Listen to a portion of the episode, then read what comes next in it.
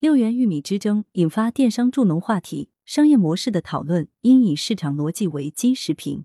文朱昌俊，近期有网友发现东方甄选电商平台下架了玉米，搜索玉米只有玉米汁。对此，客服回应称，为了保证品质，厂家不能超量生产，产品的产量不是固定的，只要厂家有产能，会尽快上架商品链接。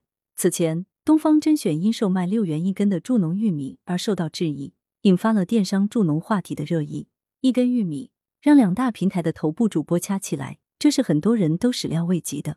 几番论战下来，除了争论的焦点六元一根的玉米下架，其余则还是一地鸡毛。随着舆论的持续关注，这场争论还引出直播助农的真相以及直播带货模式的优劣等讨论。显然已不再仅仅是同行相亲这么简单。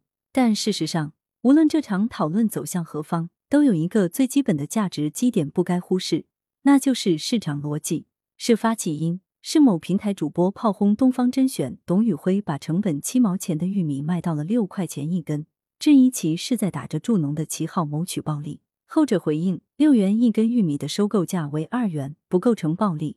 但实际上，前者的质疑并不仅仅是说六元一根的玉米卖价太高，更是指向其助农的真实性。理论上说。电商平台带动农产品销售，省去了过程中的诸多环节，既能提高销量，还可以将省掉的流通成本留给农民，的确形成了助农的闭环。主播在销售过程中也突出助农理念，这其实很正常。但问题的关键在于是否是真正助农，这本身是很难去求证的，也没有绝对的标准。比如，主播带动销量，然后帮助农民实现薄利多销，算不算助农？头部主播在带货过程中强化了农产品品牌价值，算不算助农？而这些实际上并不容易给出客观的评价，所以指责一方瞄准这个靶子，确实很容易占据道德制高点。这或是被指责的一方仅仅是拿收购价为二元来回应，而并不能服众的原因所在。在这个意义上，这样的争论注定了是无解的。不过，这其实也提醒平台和主播在带货过程中。应该把握好营销话语的尺度。如果习惯性的把打助农牌放在第一位，就很可能喧宾夺主，容易引发受众的反感。说到底，直播带货本身是一种商业行为，它是以盈利为目的地。如果主播怯于谈商业、谈赚钱，而是随时把公益助农的情怀牌挂在嘴边，这显然是不正常的。换个角度看，指望主播和平台亏本来助农，这也是不切实际的。甚至可以说，只有电商带货的商业逻辑真正走通了，包括农民在内的生产者以及消费者才能共同受益。对于这一点，观众和消费者也应该有清醒的认知。当然，从另外一个角度说，动辄将主播卖得太贵，与农民真的赚到钱了吗？捆绑到一起，这种指责也同样有道德绑架之嫌。要知道，如今任何一个带货平台都远未形成垄断之势。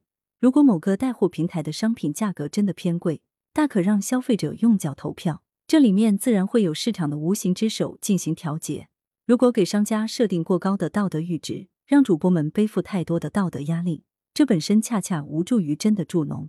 另外，这次争论中，玉米的收购价成了一个焦点，这背后反映出的某种思维也值得警惕。众所周知，在商品的进价到售价之间，伴随着一系列的环节和成本。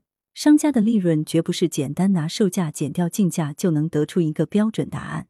比如，有的商家成本控制能力强，有的平台流量大，这些都可能影响到商家的利润率。无论如何，当商家需要向社会公开进价来证明自己赚的并不多，这本身就是一件非常反市场逻辑的事。商家赚得多与农民受益也并非对立的关系。作为新兴的销售方式。直播带货兴起的过程中，从不缺乏话题和争论。但是，对这种商业模式的讨论，应该基于市场逻辑和市场规律，而不是道德先行。否则，不仅会伤害行业的发展，也无助于其社会价值的释放，同时还可能会灼伤社会对于市场规律的认同。羊城晚报时评投稿邮箱：wbspycwb 点 com。来源：羊城晚报羊城派。图片：网络截图。责编：付明图，江雪原校对：赵丹丹。